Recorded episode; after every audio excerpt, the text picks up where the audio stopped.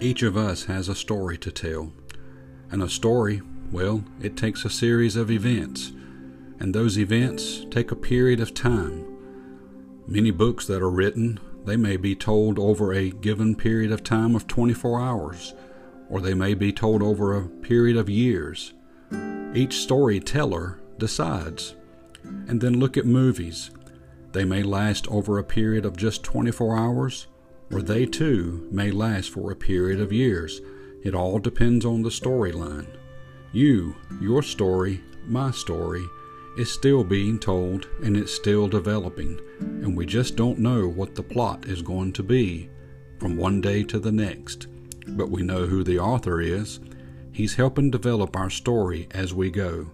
James chapter 1 verse number 2 My brethren count it all joy when you fall into divers temptations, knowing this, that the trying of your faith worketh patience.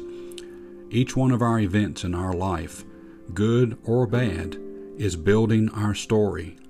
In the book of Hebrews, chapter number 5, it says, Though he were a son, yet learned he obedience by the things which he suffered, and being made perfect, he became the author of eternal salvation unto all them that obey him.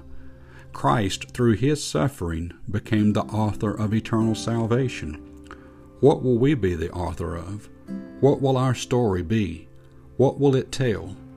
God knows the answer to that, and He's using all aspects of our life, even the difficult times, even the many difficult times that we may face, and it's building our faith in Him. It's building our trust in Him that we may tell a story that may be a help to someone later on down the road. What will be your story? What will it tell? What will you author one of these days? God knows. Let's just help Him build the story and trust Him along the way.